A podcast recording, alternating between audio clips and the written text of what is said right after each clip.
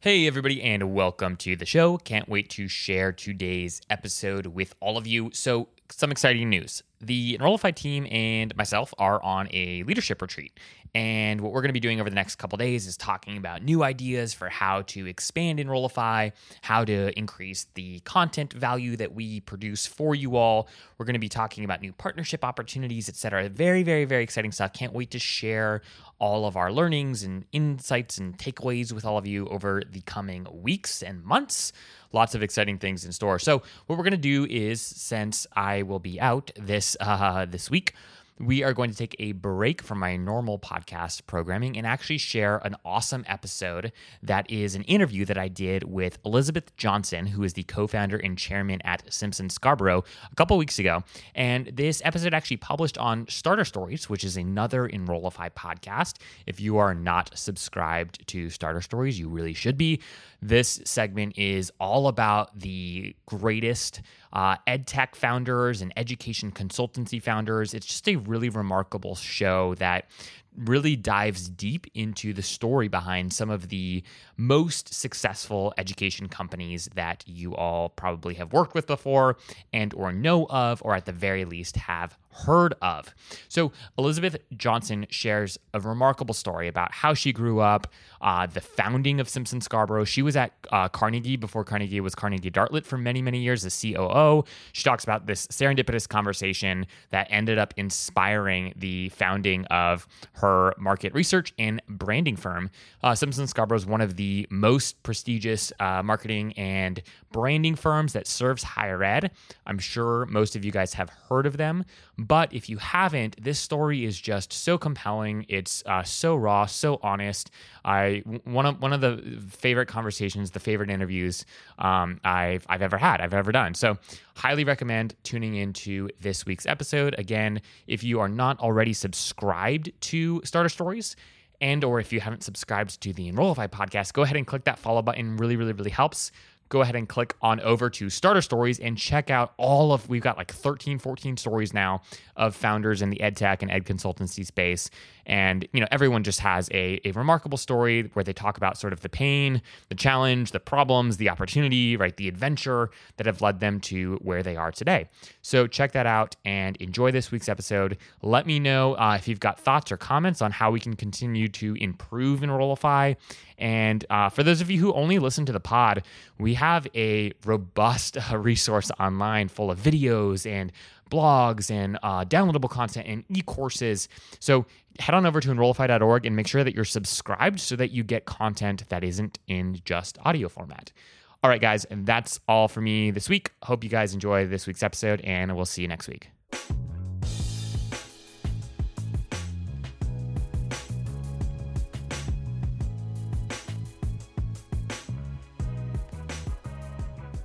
Obviously, the big oh shit moment was, you know, March of twenty twenty. You know, I mean, I don't know how anybody you've interviewed in the last year hasn't said that. I mean, I there was there was one all agency call that we did, and I thought I was being really smart. I, I put my laptop way far away. I was like I was like on the all agency call, you know, like this, like, like way far back, you know, because I, I didn't want anybody to be able to see me, because we were talking about, you know, what COVID was doing to our, you know, to our projections for the year. And I was sitting so far away from the computer because I literally couldn't stop crying.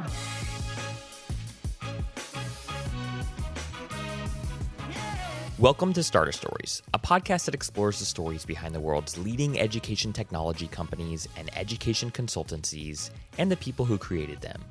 In each episode, you'll hear about the grit, the strategies, the wins, the failures, and the serendipity that transpired to take a half-baked idea and bring it to life. Starter Stories is a podcast of Enrollify, a learning community for enrollment managers and higher education marketers. Explore our other shows, like Fanatical Fridays and C E R R Improv, or access creative ideas on how to better your student recruitment campaigns via our videos, blogs, and e-courses at enrollify dot org. I'm your host, Zach Boozy Cruz. Enjoy the show. In just a minute, you'll meet Elizabeth Johnson, co-founder and chairman at Simpson Scarborough, one of the leading market research, branding, and design firms serving higher education today. In her senior year of high school, Elizabeth thought she'd go and study psychology in college. But after a conversation with her father, who was footing the bill, she learned that she had two different major options before her, either pre-med or mathematics. And while she chose the latter, her favorite college course was actually an art history class. After graduating, she went to work at a small market research firm before joining Carnegie Communications, now Carnegie Dartlet, where she worked for ten years and served as C O O until she received a phone call that would change her life forever. Christopher Simpson, the former vice president and spokesman for Indiana University, who had been in charge of handling Bob Knight's departure as a Hoosier back in two thousand, asked Elizabeth to lunch to discuss an idea he had. That idea would lead to the founding of Simpson Scarborough. She didn't know it at the time, but just a few months after the company was founded, Christopher received a terminal cancer diagnosis. Tune in to hear the inspiring, challenging, and remarkable story of the birth and the growth of Simpson Scarborough. So, Elizabeth, I'm curious, do you remember what the first job you ever wanted to have was? And do you remember specifically what it was about that job that was so interesting to you? Yes, I absolutely do. I wanted more than anything to be a pediatrician. And it's probably, I mean, I love kids and love babies. That's the number one reason. And um, like, I'm one of those weirdos who had my kids named by the time I was like fourteen. I knew exactly what my kids' names were going to be. Wow. And um, I know, so kind of, kind of a freak. And we're sorry, um, real, but, real fast uh, on that. Were were all of them named what you had predicted that they would be named? No, no. I actually, I one of them, one of them got the name that I decided. My daughter's name is Savannah, and I I knew that I wanted to that to be my daughter's name forever. My son is named Griffin. And uh, so that that came later. But but yeah, I was one of those weirdos who did that kind of thing. And um, I also think it's because I was really, really sick as a kid. Um, I was really, really sickly and skinny. And, you know, people would stop my mom on the street and, and ask her, like, if I had cancer. I was, like, just so sickly and skinny. And so I was in and out of the doctor's office all the time. So I think I was just sort of exposed to doctors and really wanted to, you know, work with kids. But the bad thing was I went into undergrad as a pre-med major. And one of the first classes you have to take is zoology. Well, I got a D in that. So that sort of, I, I decided then and there that was probably not going to work out. And that's where I, uh, it was not a good sign. So had to change my major. Wow. Okay. And backing up just a little bit, if if you don't mind, uh, were you, did you have some sort of autoimmune disorder or? I had kidney infections. Okay. I was like in and out of the hospital with kidney infections. I mean, I would have to go in for like, you know, several weeks at a time and live in the hospital. It was awful. And it, I remember the doctor saying that I would eventually just grow out of it. And by the time I hit like sixth or seventh grade, I just never had one again. And I'm perfectly healthy and have been ever since. So it's just sort of a weird, I don't know. I don't, I really, I need to go back and figure out what that was all about. Yeah. Yeah. That... but they disappeared. Yeah. And that must've been a, a really like interesting growing up sort of with um, with these challenges and just this this cadence of life that w- I would imagine it was quite different than that of your peers. It must have been like hard socially in school. And I mean, how, how would you explain your absence for, you know, days or, or weeks at a time? What what did your friends in, in grade school think about what was going on with you? You know, thank goodness little kids just don't, you know, whatever you're experiencing is your normal. So for me, I didn't really even know that it was not normal. Yeah. Um, never remember having to explain anything. Um, and it was just, it was just sort of the way I lived my life. But what I really think about now, I mean, you know, now of course I have kids, I'm a parent, and I, I think about my parents. I mean, if my, if I had a child who was in and out of the hospital constantly, I'd be a crazy woman. I'd be, you know, in a total state of panic at all times. So I really, I, I it makes me think about them more than it makes me think about myself, you know, and how they, they dealt with it all and stayed sane through it all. But everything ended up fine. So I haven't really thought about it for a while. Wow. Wow. Well, good, good. I'm glad to hear. So you went into college and you were pre-med. You flunked, almost flunked, about flunked zoology. Um, wh- at what point in time did you decide to change your major? Was it pretty instant, instantaneously? And, and, and what did you move towards? Well, it was funny. I remember I have a great story about this. So I remember coming home at the end of my sophomore year and sitting down with my dad. And um, my dad has a P H D in something called operations research, which is, you've probably never heard of. Most people haven't. It's a very sort of narrowly defined discipline, but he's basically a mathematician. I mean, he's like mm. a, he's like a, he's like a crazy genius. And I remember sitting down with him and and uh, saying, Dad, I'm so excited. I've figured out what I want to get my degree in. I just can't wait to tell you. It's, I really feel passionate about it. I'm just so excited to, you know, to share this with you and talk with you about it. And he's like, all right, lay it on me. And I said, psychology. And so of course you could hear a pin drop, right? I mean, this is how you, this is how you raised kids in the eighties, right? Um, you could hear a pin drop. He paused for a long time and he said, well, that's great, honey. Um, who's going to pay for it? And I was like, what do you mean who's going to pay for it? I thought you were paying for it, you know? And he says, no, I don't think I want to pay for that. And he said, what else are you good at? And I kind of, you know, sheepishly said, well, I'm good at math. And he was like, all right, well, I'll pay for that. That sounds good. I'll pay for that.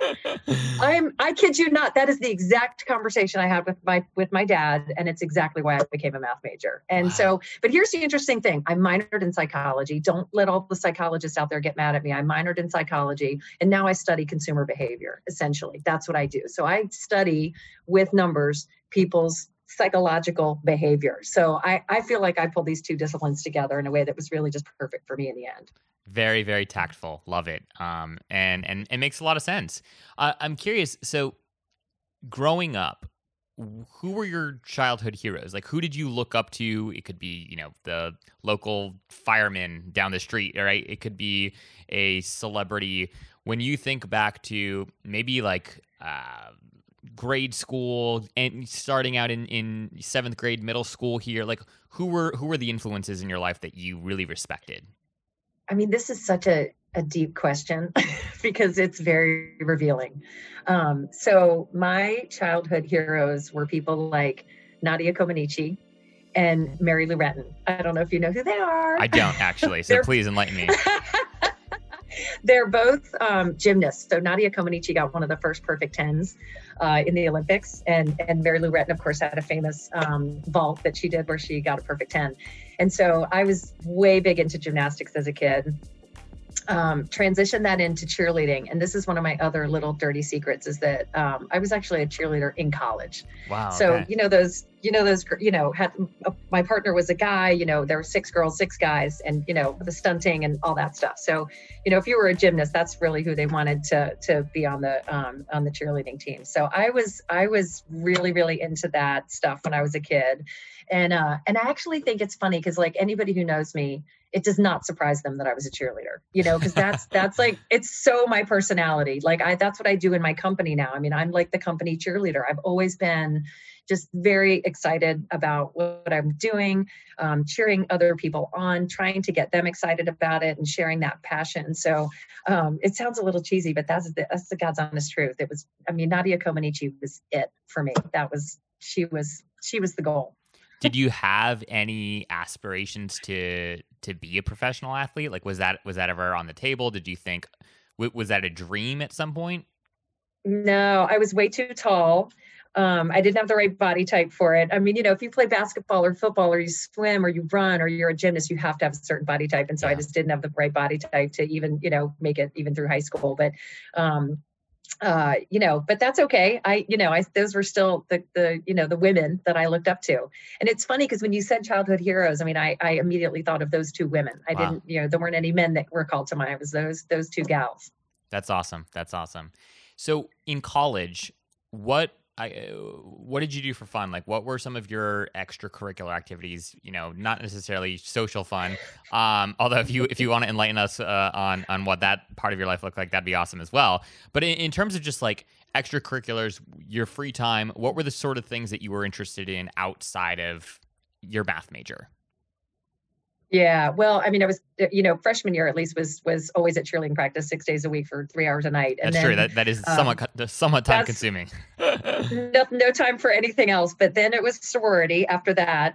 And then I started to, it was funny, you know, I, I really started to get into the arts and it, and, you know, it, this is a good story. So, uh, so I was a math major and, you know, as part of the core curriculum, you have to take a couple of arts classes and I was like, not having it. Right. I was like, once I got into math and, you know, really got into my lane, I was like, why do I have to go take a class in like art or music or something lame like that, right? I mean, I I literally had wrote a letter and and met with the dean um, at my school to try to petition against having to take an art class.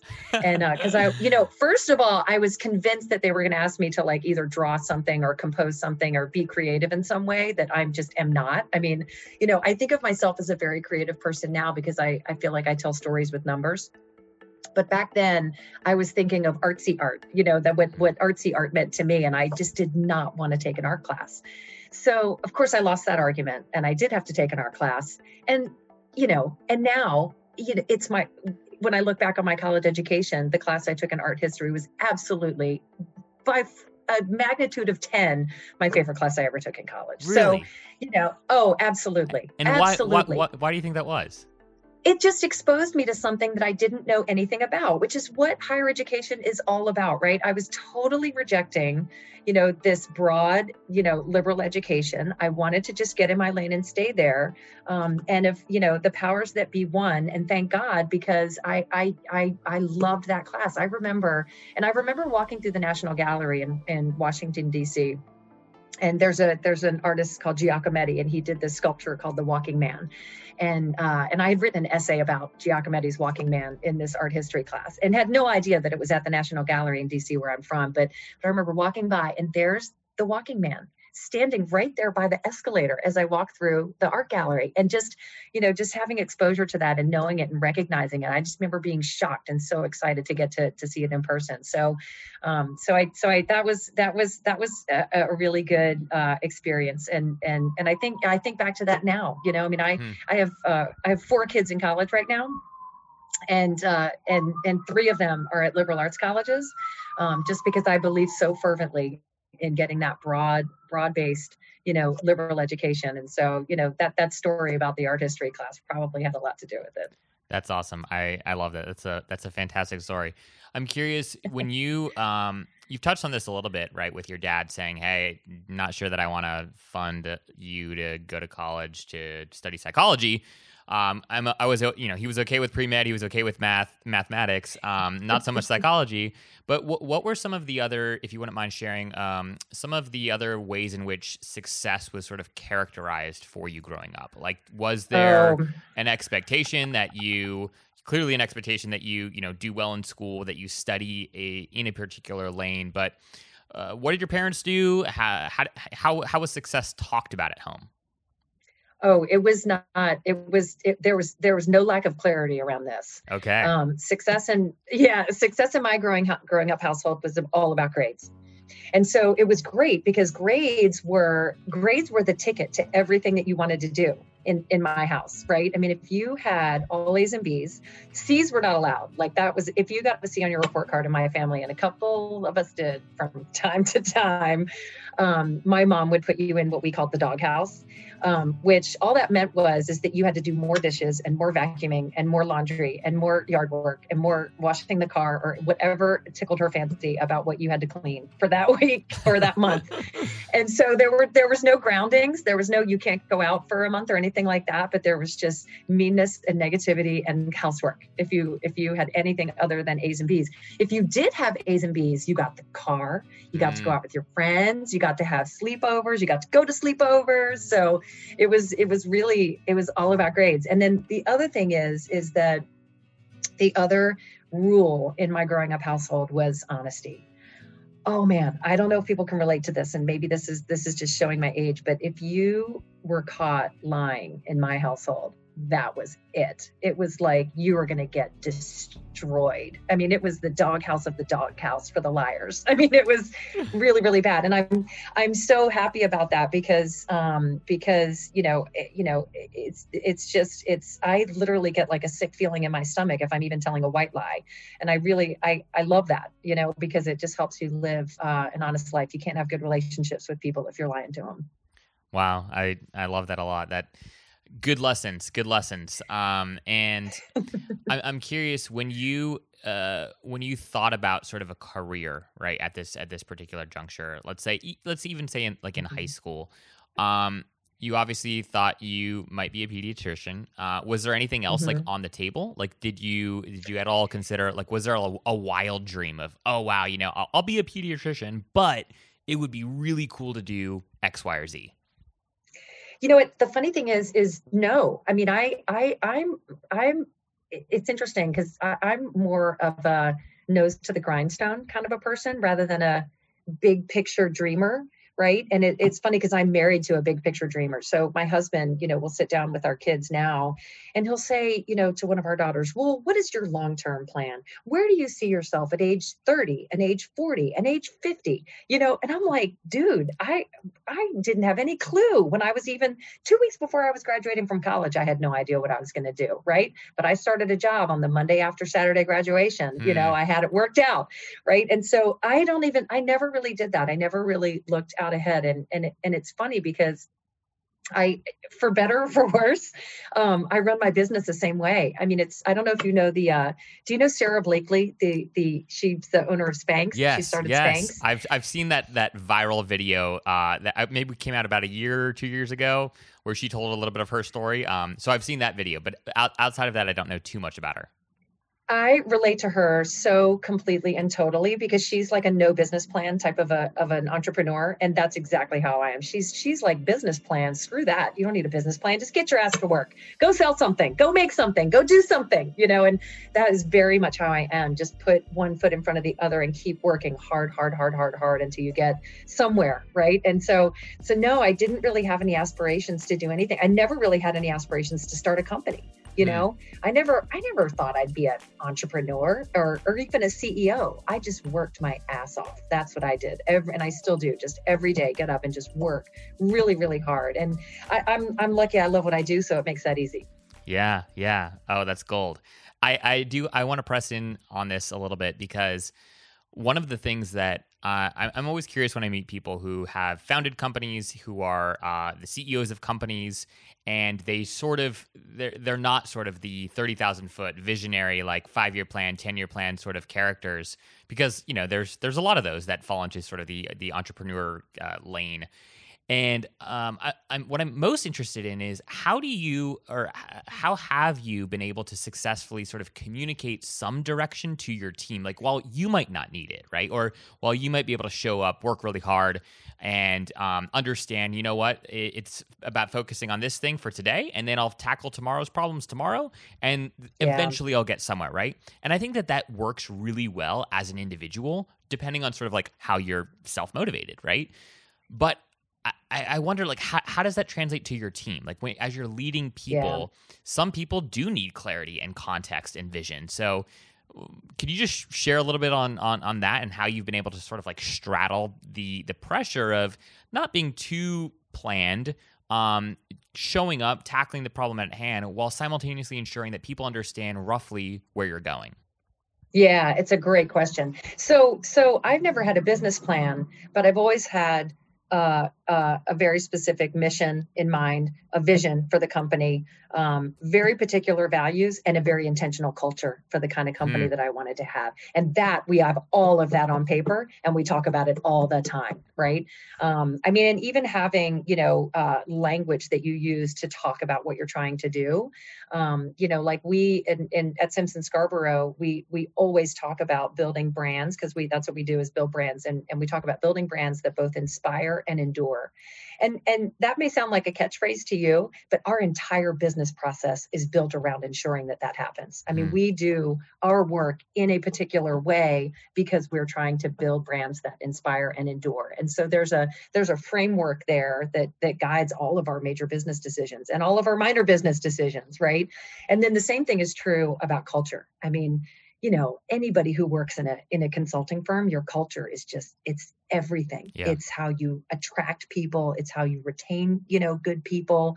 Um, and, and that is something, your culture is not accidental, right? It does not have it. Your culture is not built organically, right? It's built very, very intentionally. And so thinking about um, you know, the kind of company that you want to have. It affects everything. It affects how, you know, what tools you use to, you know, for to um, have your team communicate with each other. It affects, um, you know, the choices you make about the types of business that you will and will not go after. I mean, you know, so, so, so yeah, no, I, you know, I would say no to the traditional business plan that I was actually taught to write in business school, because I have an M B A too. And so I learned all that, right?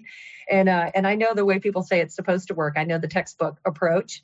Um, I, so I, I've never done that as far as the business plan goes, but mission, vision, values, culture, all of that, those things, those elements in our company are very well documented, and we look at them all the time. We'll jump right back into the show after a quick message from this week's sponsor. This episode is brought to you by Verity. Verity just launched their brand new student information system called Verity Student. Verity Student is everything you wish you had in your student information system, and then some. Verity Student combines top-notch, unparalleled compliance and efficiency-boosting processes with the best communication features built into one single platform. Verity Student streamlines academic tracking, document management with an electronic signature, and a built-in powerful contact center with multi-channel communication. The unfortunate complications that human errors prevent are virtually eliminated with their improved process workflow automation that paves the way for data and reporting that you can actually count on. It's the most efficient recruiting, enrollment, and retention process that you have ever seen. Get more than you have with less strain on your budget with Verity Student. Experience the cost efficiencies that their all-inclusive tool provides compared to other, more expensive tools with less functionality. The unified pricing includes a multi-channel communication hub at a fraction of the amount that you'd pay for multiple systems. Say goodbye to inefficiency. Say goodbye to disjointed communications. Say goodbye to Excel when you say hello to Verity Student. At Verity, they only know one direction and one speed. Always forward and always fast. Harness the power of one with Verity Student. Request a behind-the-scenes look at their new student information system, Verity Student, at meet verity dot com. Again, that's meet verity dot com. I feel like the temptation for, for a lot of folks is to uh, focus first and foremost on the business plan, and then sort of figure out those other things as as you need to. And in a world to, like the world we're living in today, where things are changing so rapidly, and even sort of like in any sort of digital marketing, any sort of brand space, the rate of change, you know, because of the internet is just so freaking rapid that, yeah. you know, a, a lot of the time, your business plan halfway through the year, halfway through the three years, five years, it, it all goes out the door anyways. And yet your culture, your mission, your values, those need to be the constants. And I, I you know, it, yeah. it's it's tempting to sort of put those things in the category of like luxury goods. Like, yeah, you know, we'll have a conversation about culture at some point, right? Once we figure out the business plan. Um, and yet yeah. in, in all actuality, those things don't get enough time and attention and, and the love that they need to, to really grow, so that, you know, when you do need a, when, when you are in a situation where you have to adapt, the people that you're surrounded yourself, you, you've surrounded yourself with, uh, are open to adapting, because they, tr- because right. trust is sort of the foundation of, of the culture that you've built. Um, no doubt. So I love that. No doubt. And it, it it's also about sort of it, related to that is, is sort of the conversation about what's your why, you know, like, why do you do what you do? Yeah. And, and, and that's a conversation that we have all the time, because, and that I love to have, because I, I, I really, you know, you know, you could say, oh, well, gosh, you know, we, you know, we, we do marketing for higher education. You know, we help colleges recruit students and raise money. I don't see it that way. I mean, I, you know, I, I really believe that higher education, American higher education in particular, changes the world. I mean, who, who, who found that, who developed the vaccine for COVID, right? I mean, people who attended our universities, right?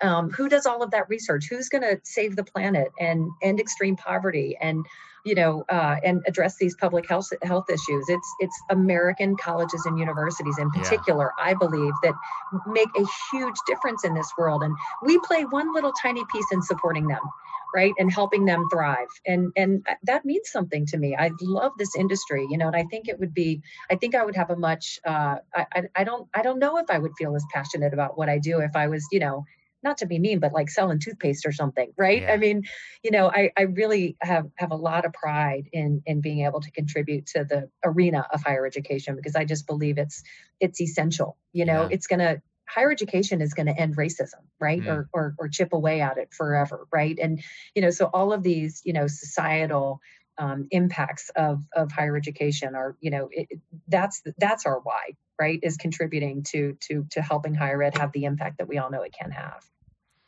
Perfect. We're we're touching on sort of the the why uh, why you're here now, right? Why you're in higher ed, why you've you've built this this remarkable company.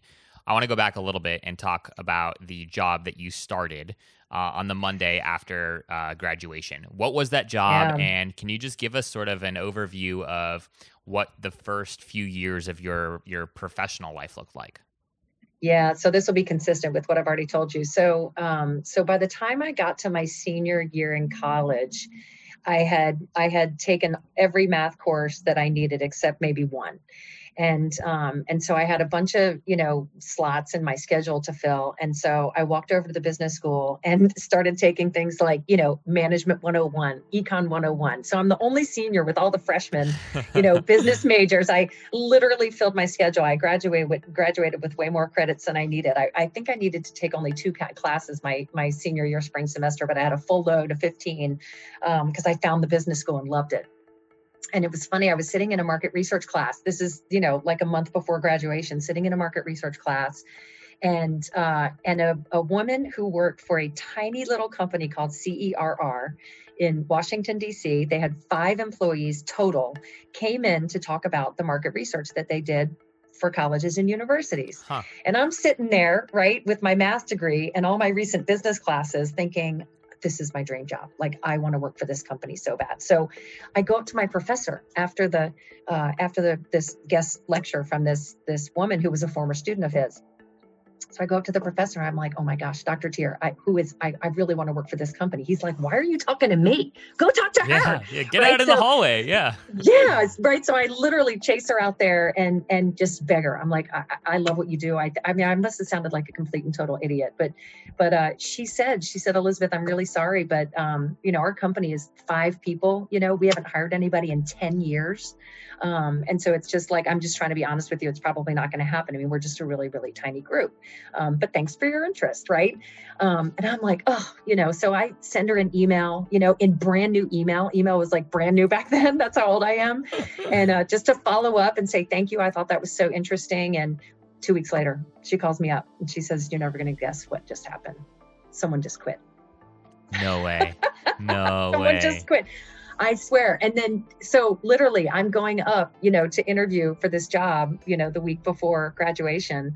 Um, got it and started, you know, graduated on a Saturday, started on a Monday, and the rest is history. And I had the best experience there. I had a great mentor. Um, his name was Ted Kelly. He's, he's, he's passed away now, but he was just, he was wonderful to me. Um, you know, took me around to college campuses all over the country. I worked as an analyst for them, and, uh, and it was just, it was the best first job out of college anybody could ever hope for. Wow. That's amazing. Uh, what a fantastic story. You're just, you're just full of great stories. I love it. Um, so, okay. You're there for what, a, f- a few years. And then, and then what happens? Where do you go next? And well, well, then I found my next me- mentor. His name is Joe Moore. Uh, and he, it was Carnegie Communications back then. It's now Carnegie Dartlet. Um, but he found me and hired me to start uh, Carnegie's research division. It was me uh, and a half-time researcher. Um, starting the division. And when I left, we had about twenty-five employees and we're doing about six million dollars in, in revenue um, uh, uh, several years later, right before I started my own company. So he gave me a real shot, and I, he was a really good teacher um, and mentor to me today that I, I've, I've just always appreciated that experience so much. Were there a, a couple of lessons in particular that you feel like you learned during your, your time at Carnegie that have stuck with you to this day? I mean, so many. I mean, he, you know, Joe taught me how to sell. That's what he taught me. I mean, he really taught me how to, um, you know, connect with people um, and and and market a set of services, because he was so good at. Um, but the other thing I learned from both my first job and my second job was that I did not want to work for a family-owned business. Both of the first companies, C E R R and Carnegie Communications, were family-run businesses, mm. and um, and my last name was not the same last name as the business owners. And so, you know, so that's where uh, starting my own business came in, right? Because I knew I would never, you know, if you're in a family run business and you're not a family member, you know, you're kind of, you hit a ceiling. Doesn't matter what gender you are. It's not, you know, the glass ceiling. It's just, it's, you, you, you know, you don't have the right last name. Yeah. Yeah. So, and it's funny, be, but be, because of that, I've, I've always had a no friends and family policy in terms of hiring. I've never hired a family member. Uh, one time, one time I broke my rule and I hired, um, the older brother of my daughter's best friend, hmm. you know, for, for like, and I hired him as an intern. So I was kind of like, you know, that's okay, right? Just to hire him as an intern. But then he was so good, we hired and brought him on full time. And uh, so that's the only time, one time in thirty years that wow. I've, I've broken the no friends and family rule. But I, I, I think it's an important one. Like my, I will, this company will never be run by my kids. Never. I mean, I'm not, you know, you just can't do that to your, to your employees. And, you know, I, I felt the limitations of that. And so I just don't want to do it to anybody on my team. Yeah. Yeah. That's, ooh, that's, that's a really, really interesting one. And I'm curious, when you think about the, I guess, the legacy, right, that, that you do want to, I mean, we've got a lot of, of to still sort of like dive into here about the, the actual story, and we'll get to that in, in a second here, but in light of that, right, like a lot of a lot of companies do, right, want to leave their, excuse me, a lot of founders, a lot of a lot of C E Os do want to leave, right, the company to their children or to their families. So like, as you think about the legacy that you want to leave one day, what does that look like? If if it doesn't look like handing over the keys to, you know, one of your kids. To Savannah. to Savannah. To Savannah. Yeah. No, not doing that. Well, you know, one of the reasons, just to, this isn't even answering the question that you asked, but I'll, I'll answer that in a second. But, you know, I want my kids to find what they love. You know, yeah. I don't want them, I want them to go out and do their own thing and figure out what, what they love. I want them to be as happy with their career as I've been with mine. Um, and I don't necessarily, if, if, you know, I just don't think that means following in my footsteps. You know, I want them to flex their own muscles and, you know, find their own way. So that's, that's another, I, in my, everybody has a different parenting sure. style, but that's, that's sort of my parenting philosophy. But, um, but the legacy of the company, honestly, as I just think is, um, the people and the impact, you know, I mean, you know, I, I, you know, I may not have any family members in my company, um, by, by blood or by marriage, but I feel like this is a family. I mean, I, I just, I just cannot, I, it's, it's, it's, it's one of the best things about running a company is feeling such intense pride, um, about the people that you work with. I mean, I'm, I'm literally like an hour off of a meeting where, um, I, I just introduced eight of my people, um, to, to make a presentation to, uh, to a client. And, and, you know, I just get to sit there and beam and be in awe of this group of people. I mean, I, it's just, it, it's, it's, so I, I just draw an enormous amount of, of pride in, in the people that I work with. And if, if there's any legacy, it's just, uh, it, you know, giving people really interesting work to do, um, and, and creating an environment where they can just absolutely enjoy themselves doing it, you know, mm. in addition to, of course, the impact that we're having for our clients. I mean, that's, that's that, you know, that's a, a huge part of it as well. It's, there's nothing more gratifying than making a difference for a client. I mean, it's just the best part of what we do. Yeah. Especially when your, your clients are higher education institutions, uh, and they have a huge bearing on, on the world, as you've, as you've already sort of outlined for us. So You are, you left Carnegie when you were, you were C O O, if, I was. If your LinkedIn serves me correctly. Okay, great. Um, and talk to us about the events that led to, you know, you leaving and deciding to go off on your own. Uh, I'm sure that was a, yeah. a scary decision for many reasons, but I'm always curious to hear about like the months, maybe it was years, uh, sort of leading up to the decision to to go pursue your own thing. It wasn't months. It wasn't years. It was more like minutes. Wow. Okay. Ooh, good. so, Tell me. Oh my gosh. I mean, so, so, uh, so here's the way it happened. I was, one of my clients was Indiana University. And when I worked at Carnegie, and, uh, my, my client there was Christopher Simpson, and he was chief of staff to Miles Brand at the time, who was the, the president of the university. And, uh, so, He he was my client, and we became good friends. And he he got all tied up in the Bobby Knight scandal. Oh, I don't know if you know when. Yes, yes. Remember when Bobby Knight sort of, you know, uh, allegedly, I'm not sure what the official word is, but allegedly strangled the kid. I mean, there's yep. video, right? Yep. You know, all ended up on E S P N, and and uh, and so, you know, Bobby Knight left I U, and um, Christopher was, you know, part of the team that sort of was involved in leading to Uh, Bobby Knight's departure, right? Wow, okay. Um, and Bobby was obviously, you know, beloved in Indiana. I mean, Hoosiers went crazy for him, right? And so Christopher wasn't that popular at Indiana after Bobby Knight was moved out. And uh, so he went off to start his own consulting firm. And we were still friends. He did that for a couple of years. Uh, and then, you know, we just sort of stayed in touch because we were friends. And and one day he called me up, and he lived in Williamsburg, Virginia, and he knew that my parents lived outside of Richmond, Virginia. And he said, hey, the next time you come down to visit your parents, why don't, why don't you and I get together? Let's just talk. And uh, I was like, okay, what about? And he was like, well, I got a, I got a, I got a business idea I want to talk about with you. Hmm. And I was like, okay, whatever. You know, I was so happy with Joe and with Carnegie. I loved my company. I thought, I'm going to retire from Carnegie. This is, I'm going to be here forever. But, but I, next time I went down to see my parents right outside of Richmond, I met up with Christopher at the airport. And, you know, Christopher was an old journalist, right? He used to work for the Washington Times. And so he always had one of those yellow legal pads, nice, you know, and yes. he'd write on it with his handwritten notes, you know, he'd furiously write stuff down. And so I sat down with him, and for two hours, he's flipping through his little notebook, you know, showing, making all these notes, writing things down, writing ideas and numbers. And, you know, he's got this idea for starting our company. And uh, I, I was, you know, on the way out the door to go meet with Christopher, I remember saying to my dad, like, oh, you know, this guy is a friend of mine. He, you know, wants me to go into business with him, but it's, I'm never going to do it. It's not going to happen, you know? And, and, uh, but I go meet with Christopher for two hours, drive back to my parents' house, walked in the door and said, I'm starting a company. Wow. That was it. No way. That was it. It was that quick. A, it was that quick. So what I, was I'm it? What was you. It about the plan or the, like, what, what, like, how do you go from walking into a meeting with no intention of doing anything to a couple hours later and a few flips of yellow paper, you decide to quite literally alter your life? You are asking that question because you never met Christopher Simpson. Okay. Is, okay. I have not. He yes.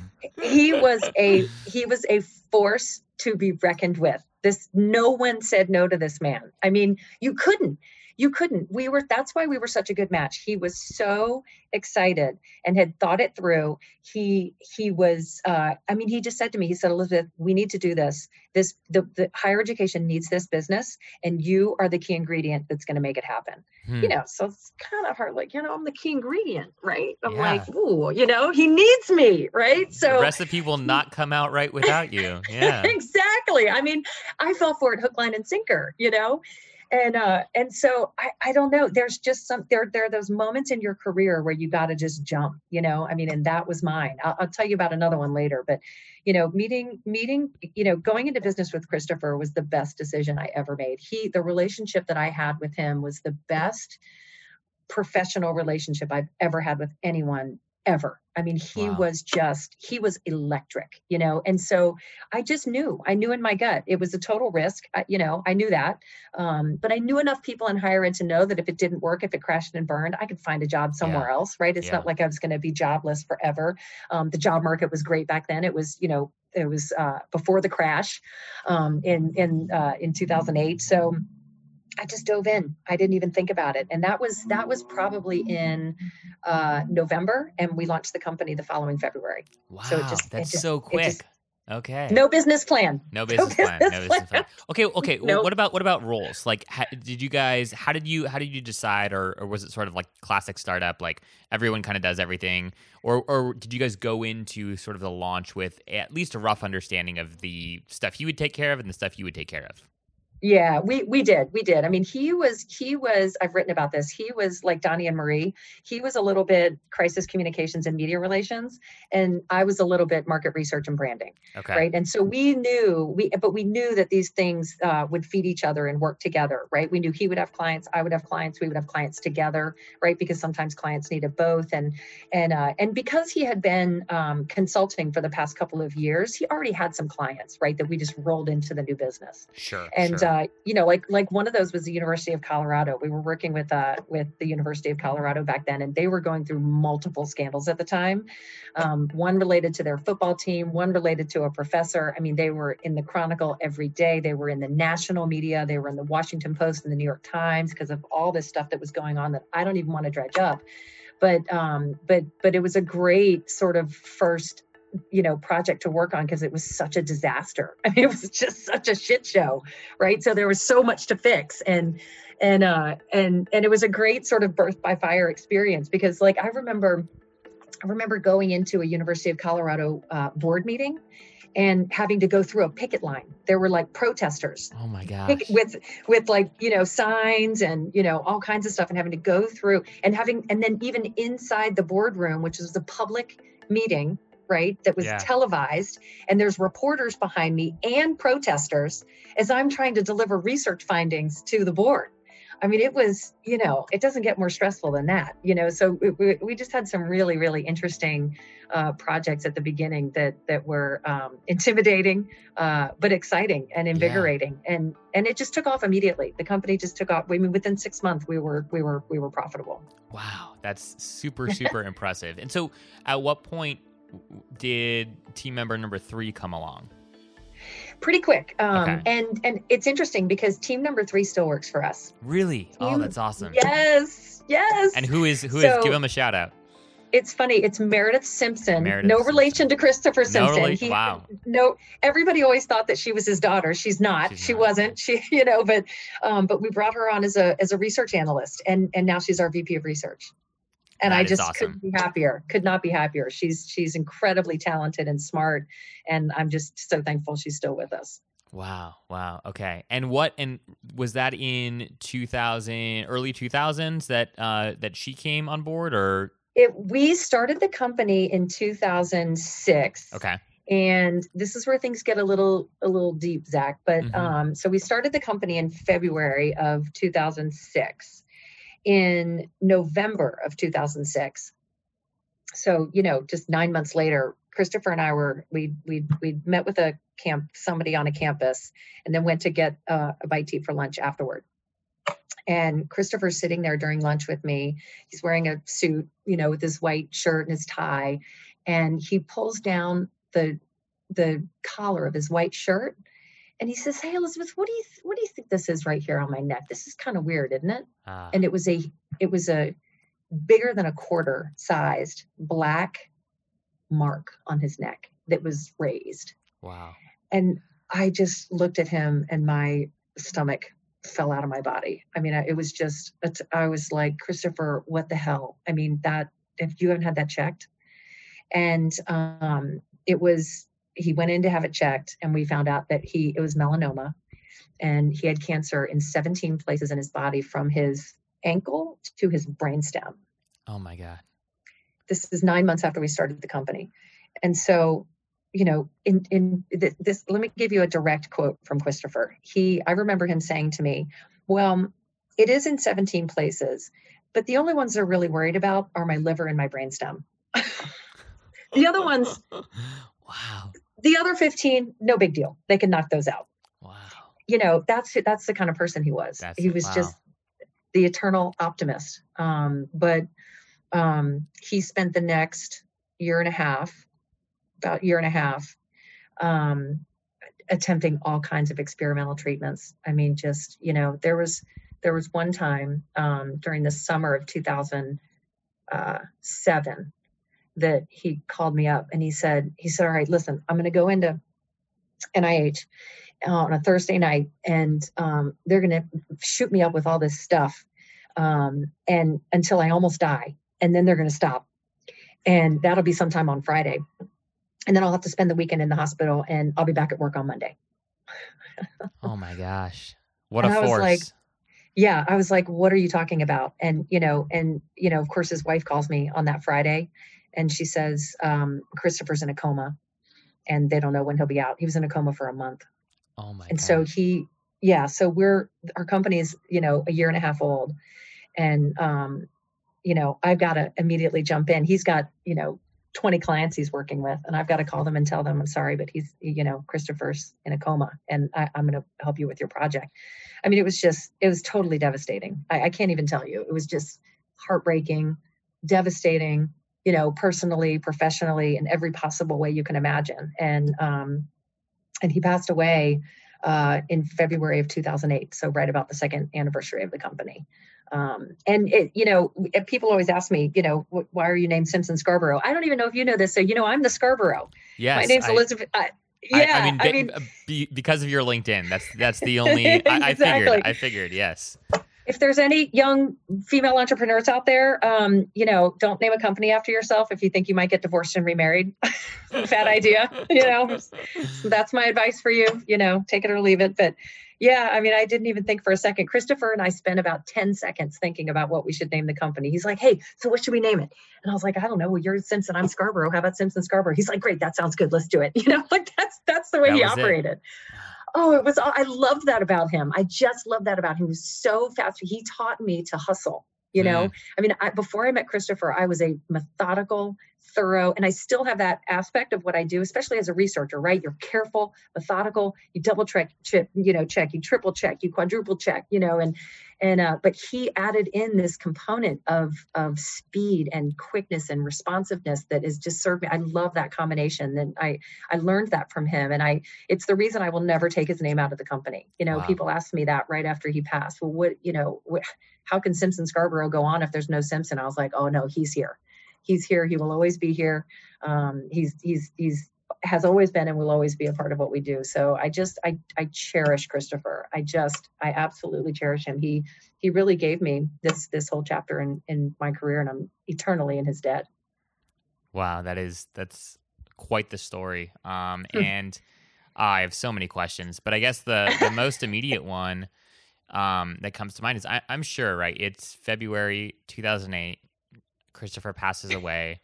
You must be, I mean, what was there, was there ever doubt? Was there ever like, well, screw this. Like, uh, no way, Jose, like, uh, let's shut this, you know, puppy down. And I'm going to go back and, and get a job where I am not trying to build a startup from the ground up where my partner is, is, is no longer with me. Like what, what was running through your mind in the spring of two thousand eight, and how the heck did you muster up the courage to continue on?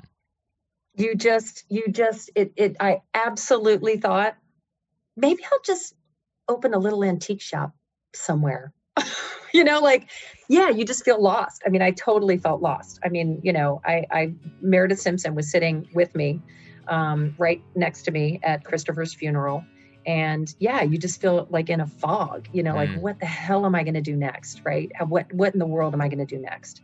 Um, not to mention the fact that, that, that the recession, right, is already on the horizon at that yeah, point, right? Yeah. Like you're, you're, it's like watching a slow train wreck, right? Like, you know, it's coming. And, um, so I was like panicking for, for multiple reasons, but I told you before, I'm a nose to the grindstone person. I think I wallowed for like half a second, and then I just firmly placed my nose back on the grindstone and worked my butt off hard, mm. hard, hard, hard, hard. And, and, and, and it's interesting because, you know, the recession did hit, but it did, you know, it had a lag effect on a lot of companies, you know, like it really hit us like late, like fourth quarter, two thousand eight, first quarter, two thousand nine. I remember calling my accountant and uh, I was like, Michael, um, this is probably like March of two thousand nine. I was like, Michael, you know, it's weird. Um, we haven't written a proposal for any colleges for about mm, two months. And we haven't gotten any R F Ps in about two months. And I'm starting to get a little worried. And he was like, uh, okay, let me call you back in an hour. So, um, and so I'm kind of freaked out, right? He calls me back in an hour. And he said, he said, all right, Elizabeth, I've looked at some of your numbers, and um, I'm going to make a series of recommendations to you right now. And I'll never forget, because it was like midday on a Friday. And uh, and he, he he listed off like ten things that I needed to do, including laying, le- including laying people off, um, you know, cutting my own salary, cutting other people's salary. I mean, all these really, really hard things. And so he, he lists all these things, ten or twelve things that I'm supposed to do. And I said, I'm listening, you know, and then I finally said, okay, Michael, I understand what you're saying. Um, I hear you. And so I, what I want to do is, uh, I'm going to monitor things for the next two weeks. And if things don't change, then we're going to start ticking these things off, right? We're just going to do all of them. We'll do all twelve, uh, you know, if things don't get better in two weeks. And you know what he said to me?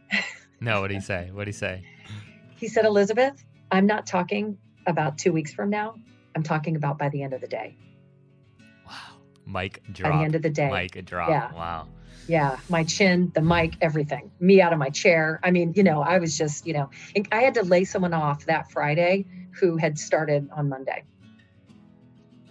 Five days after they start. I mean, it was the worst. It was yeah. just the worst. I mean, you know, not that it doesn't compare to COVID, but it was so now, now that COVID has happened, it's the second worst, but, but those are just the great, you know, especially if you're, you know, running a company or an entrepreneur, you know, those are the things that you look back on and just think, oh my God, that's, that was, that just made us stronger. You know, it's just going through those hard moments, just, you know, uh, they just prepare you for all the other hard moments that are going to come in the future.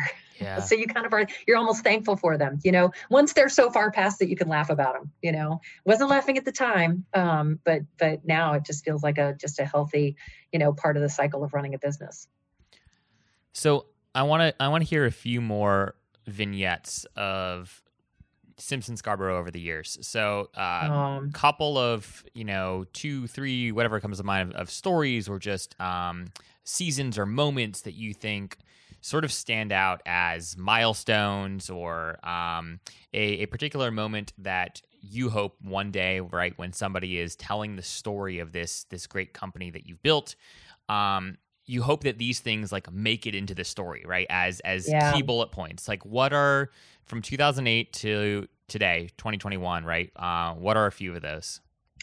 Well, the biggest one is uh, Jason, our current C E O. I mean, that's the absolute biggest one. It's funny because like I had this great partnership with Christopher and, and knew it, you know, knew that it was priceless, this relationship that I had with him. We were so symbiotic.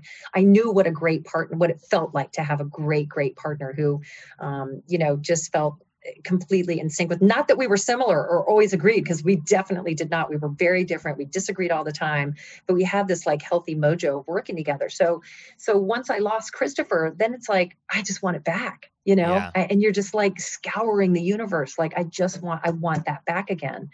And, um, and it wasn't until sort of almost, you know, two thousand twelve or thirteen or so that I met Jason. He was working for the University of California system, okay. um, ran, ran marketing for the whole system, all ten campuses. So super tied up, you know, with the chancellor of the system, um, worked with all the different campuses on, you know, marketing initiatives and P R and all kinds of stuff. And I knew almost almost instantly. Like I, maybe that's the thread of this whole, you know, conversation that we're having right now is I'm, I'm definitely go with your gut mm. kind of a person. I, you, it's like when you feel something, you've got to jump on it.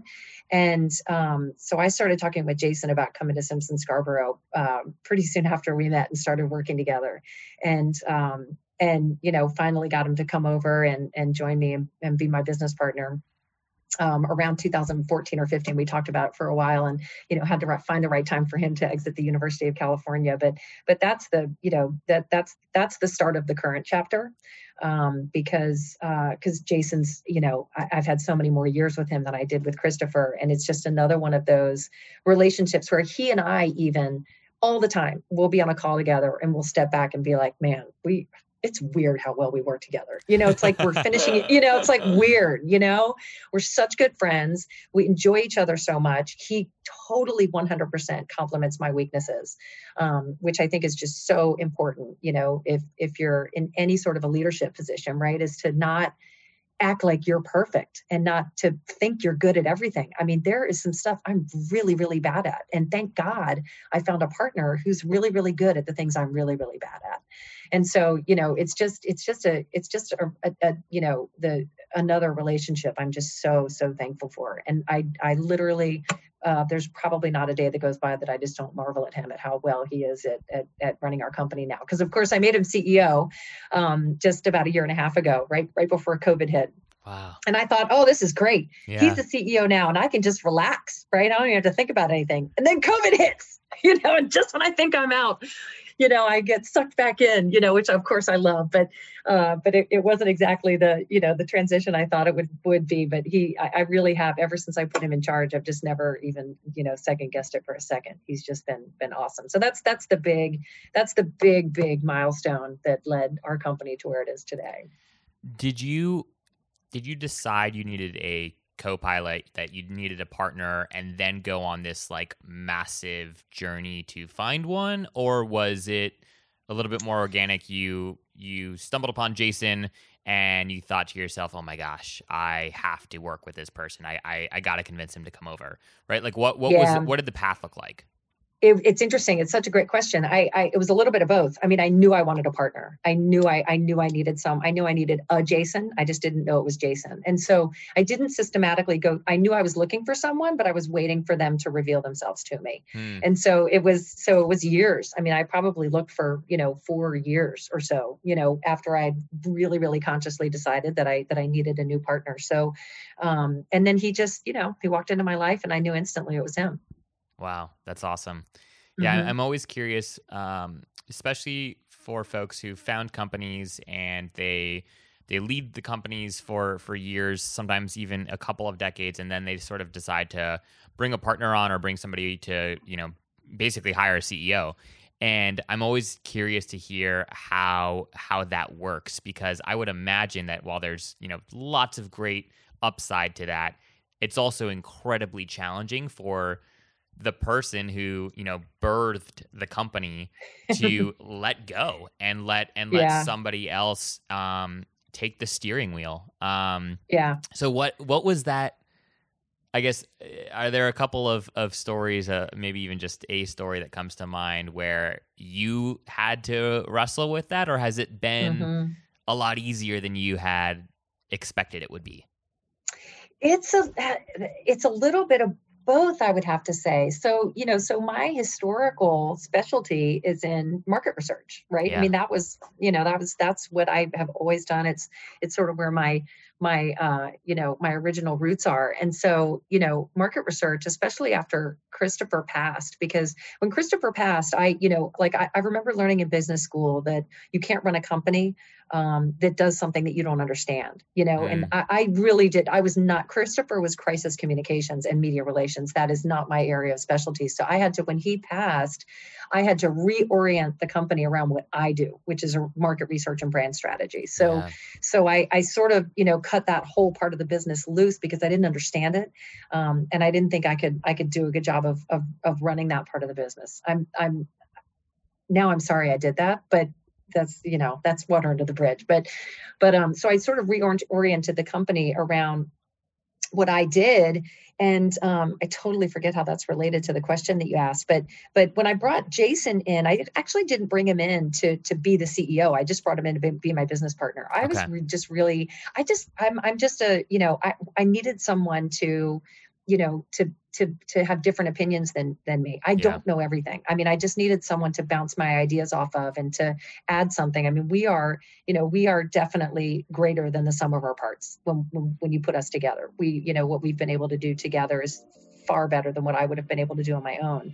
Um, and I don't know if he'd say the same thing. I hope he would, but I'm not sure. you'll, have, you'll have to ask him in another podcast, but, but, uh, but, but so, so the great thing about, about him is that I didn't necessarily bring him in to be the C E O, but he just grew up into that. And it was such a natural transition, um, for him to take that over. And, you know, I will admit, you know, the places where he's really strong is, um, mentoring and growing, uh, team members. Um, whereas I'm better as the cheerleader.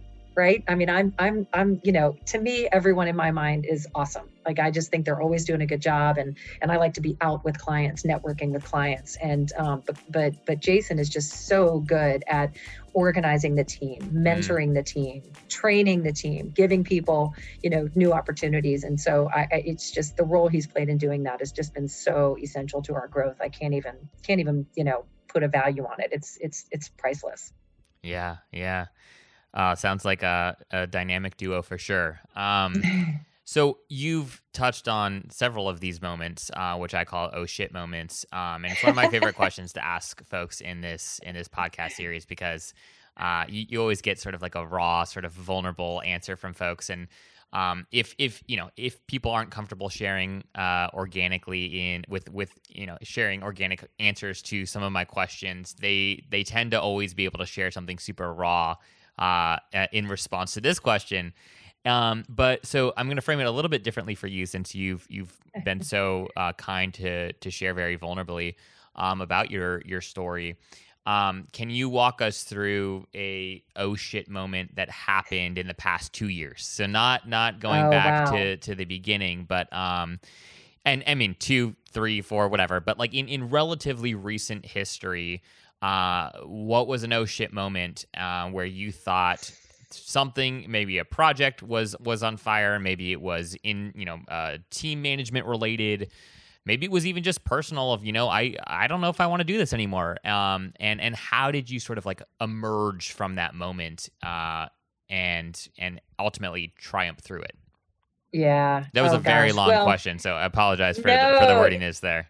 No, it's a good question. It's a good question. So, I mean, you know, I think I I, I don't really have a lot. I do. I'm going to share with you a no shit moment because there's a big one in the last year. But um, but they're not.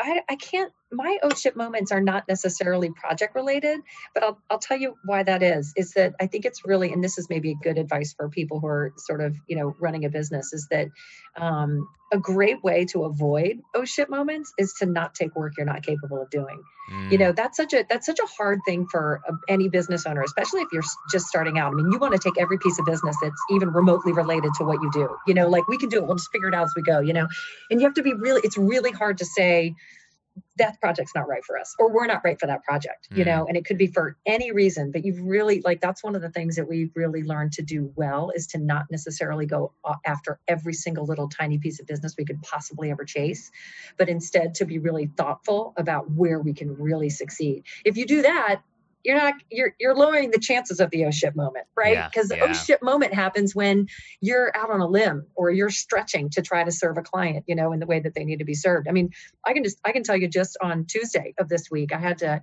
um, call a client that we've been talking with for two months um, and say, this is not, we're not the right partner. Mm. We're not the right partner. And it sucks and you hate it and you don't want to say that ever.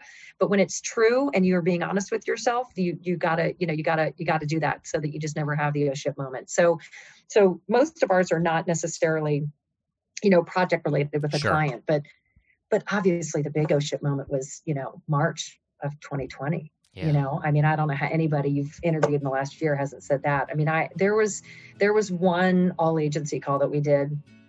And I thought I was being really smart. I, I put my laptop way far away. I was like, I was like on the all agency call, you know, like this, like, like way far back, you know, because I, I didn't want anybody to be able to see me because we were talking about, you know, what COVID was doing to our, you know, to our projections for the year. I yeah. mean, you know, I, I think anybody who runs a, a company at that point was thinking, you know, we're not going to make it through the year, you yeah. know, like that, that. You know, that was the worry. And I, I was sitting so far away from the computer because I literally couldn't stop crying. Mm. And, and I, I, you know, I had to be on the call. It's an all agency call. Everybody's there. We're, we're, we're, we're telling people we are already feeling the effects of this. It's, it's going to be bad. We're warning you it's going to be bad. We're, we're telling you, we're going to be honest with you every single step of the way about what's going on, you know, with the business. And, you know, cause it, it, it never ended up happening. But I, you know, at that point I thought, you know, we're working for forty-five different colleges right now. These, the, our phone's going to start ringing and all these projects are going to get canceled. They're yeah. all going to be put, you know, I, yeah. I, we didn't know, you know, turns out only two clients did that. And, you know, wow. and they kicked off, you know, and they, the projects came back six months later, but, you know, but that was the fear at that point. And we were trying to prepare for it, you know, and prepare our people for it. So, I mean, I was, I was literally bawling the whole call, which I don't do. I, I'm a, there's no crying in baseball kind of a per like, there's no crying in the office, right? Like don't, if anybody even comes into my office and is crying, I'm like, okay, we're going to end this meeting now. You're going to get yourself together and we're going to talk about this in a couple days, right? Like I don't, I don't do crying. And so I thought I was being so smart sitting way far away from the computer, but I found out later, everybody knew I was crying. Uh-huh. And everybody was crying because I was crying. Oh uh, no, the worst. It was, uh. it was a shit show. It was terrible. It was really bad, you know, and, And of course, you know, none of my worst nightmares actually came true, you know, but, um, but at that point you just didn't, we just didn't know, you know, yeah. we didn't know what was going to happen. And you, you know, you sit there thinking, this is how I'm going to lose my company because of this pandemic, you know, like nothing that I can control, nothing that I can influence, you know, but I, I did, there was a, there was a very brief period of time where I thought that that was what was going to happen and we were going to close or something, you know, yeah. and thank goodness it, it never came. came around. Well, that's a big one. That's that's yeah, a big one. That's, that's a good one. That's a good one.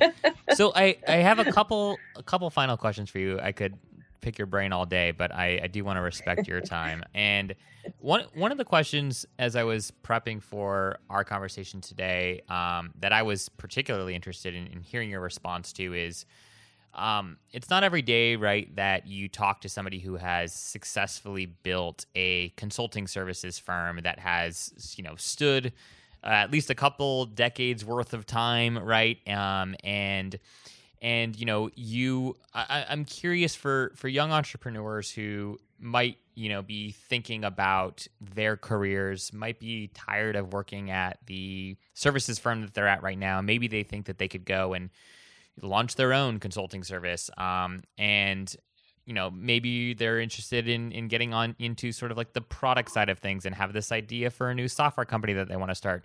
Uh, I, I do think that there's a pretty like uh, significant difference between, right, starting a consumer-focused business, starting a, you know, uh, software-focused business, and then starting a services-focused business. And so I have had the privilege of interviewing lots of folks in the software and sort of like product land, but not as many people in in the services land. And so I'm curious mm-hmm. if you had to give a framework or even just some tidbits of advice to folks that want to build successful, thriving consultancies, what advice would you give them? I love that question. It, so uh, the first is you have to love what you're doing. Like if you're starting a consulting business, make, make sure that you're consulting on something that you absolutely love, that you have just an innate interest in and an, and an insatiable appetite for learning more about, right? Um, uh, Cause that, that's just, that's just a, like a foundation. It's like flour in the bread, hmm. right? It has to be there or it's not going to be bread, right?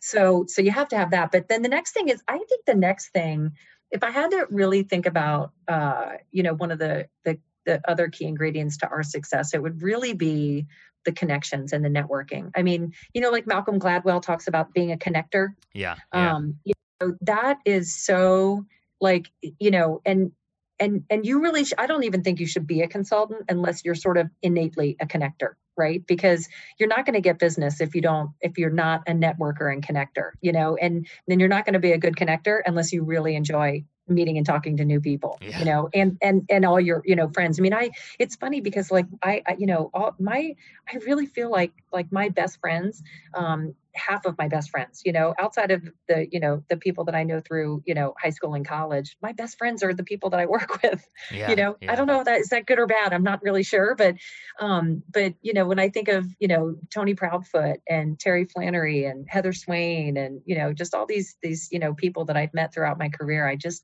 I really adore these people. And it's, so there's, you know, networking with, with, with people like that and building those relationships is just absolutely essential. I mean, now, you know, we're, we, We joke with people all the time. We're like one degree of separation from almost everybody working in marketing and higher ed, yeah. right? Like if, like if I don't know him, Jason knows him, or Jason knows somebody who knows him, and you know, so it's so that you know that's the way you sort of you know build a successful consulting business because everything is based on referrals, right? I mean, yep.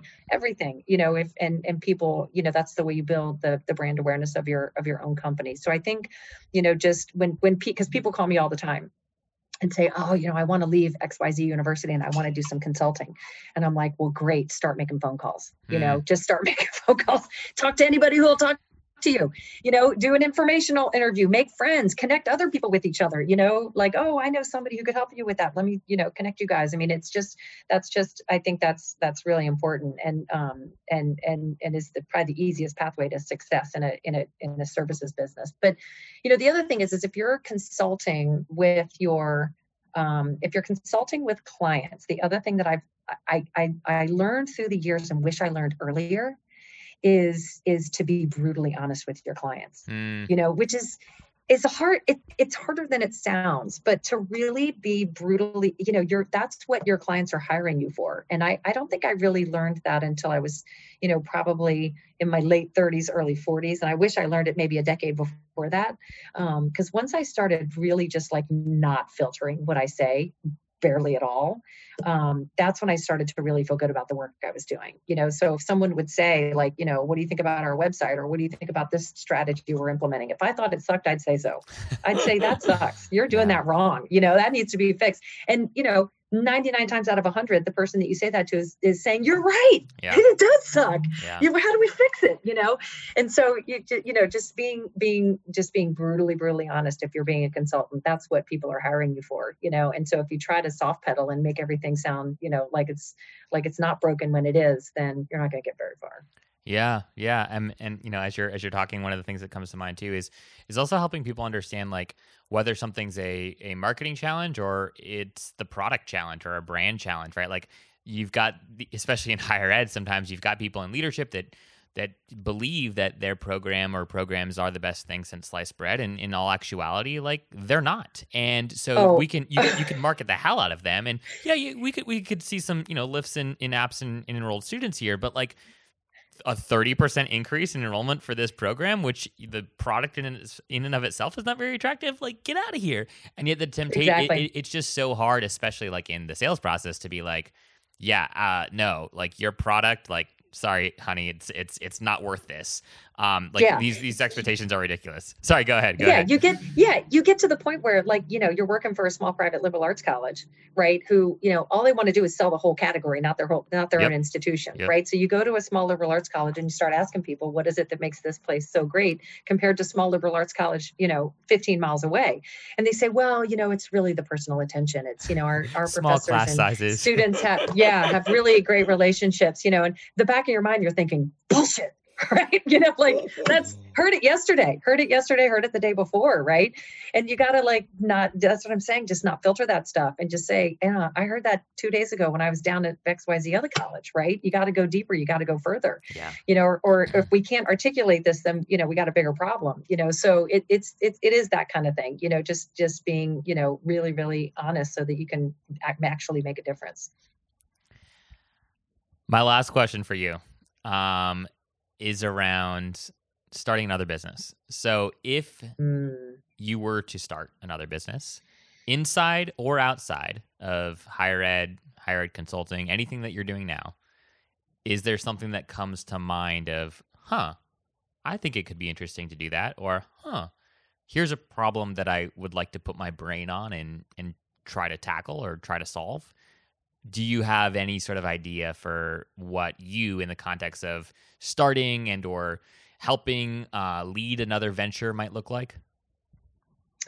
I do, but it would not be a business. It would be an association. Ooh.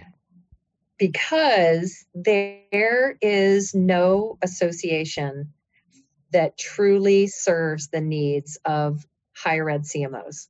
There just isn't. There's no association that serves them in the way that admissions people have N A C C A C, business officers have N A C U B O, presidents have uh, A C E, board members have A G B, right? Advancement people have C A S E. Chief marketing officers, people working in marketing and communications in higher ed don't have an association that serves them well. It is such a huge, it it it makes me angry mm. that there's no association. And, you know, a, you know, we're a for-profit company, so we we can't do it.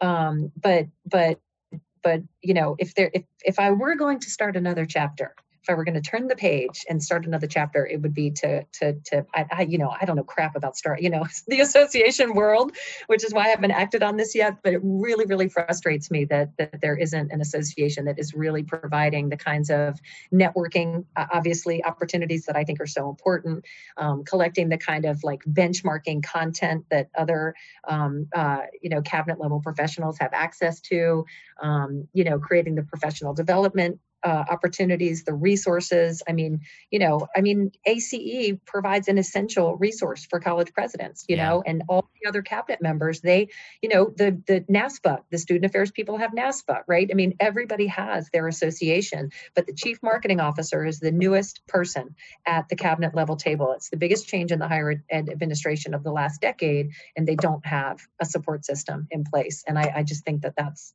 um, is so necessary. So we'll see. We've joked that it should be um, it should be the um, uh, the Association of Higher Ed Marketers, and so the acronym would be A H M. Oh, that's good. So, that's good. Which I think is great. It's like, like you know, it, get people's attention. That's yeah. what marketers want, right? A H M. Yeah. Welcome to the two thousand twenty-one A H M conference. Oh, that's fun. Oh, you could do a lot with that. Uh, that's great.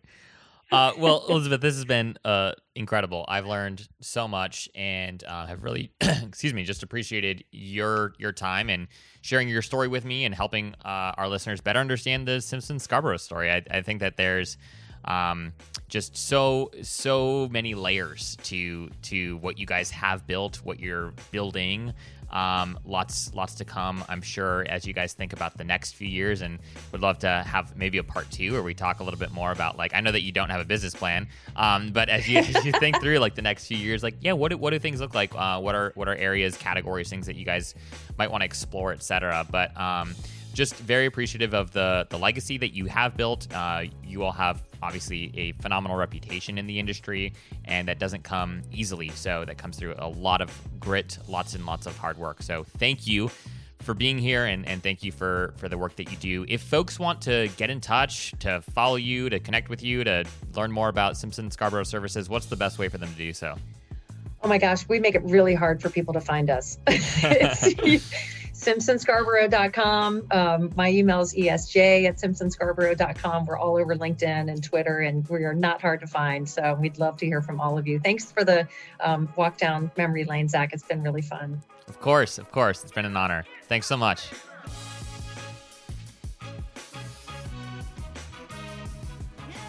We hope you enjoyed this episode of Starter Stories. Starter Stories is brought to you by Enrollify, a learning community for enrollment managers and higher ed marketers. Enrollify was built to empower enrollment marketers with the ideas, the strategies, and the tools that they need to optimize the resources that they do have to generate the results that they need.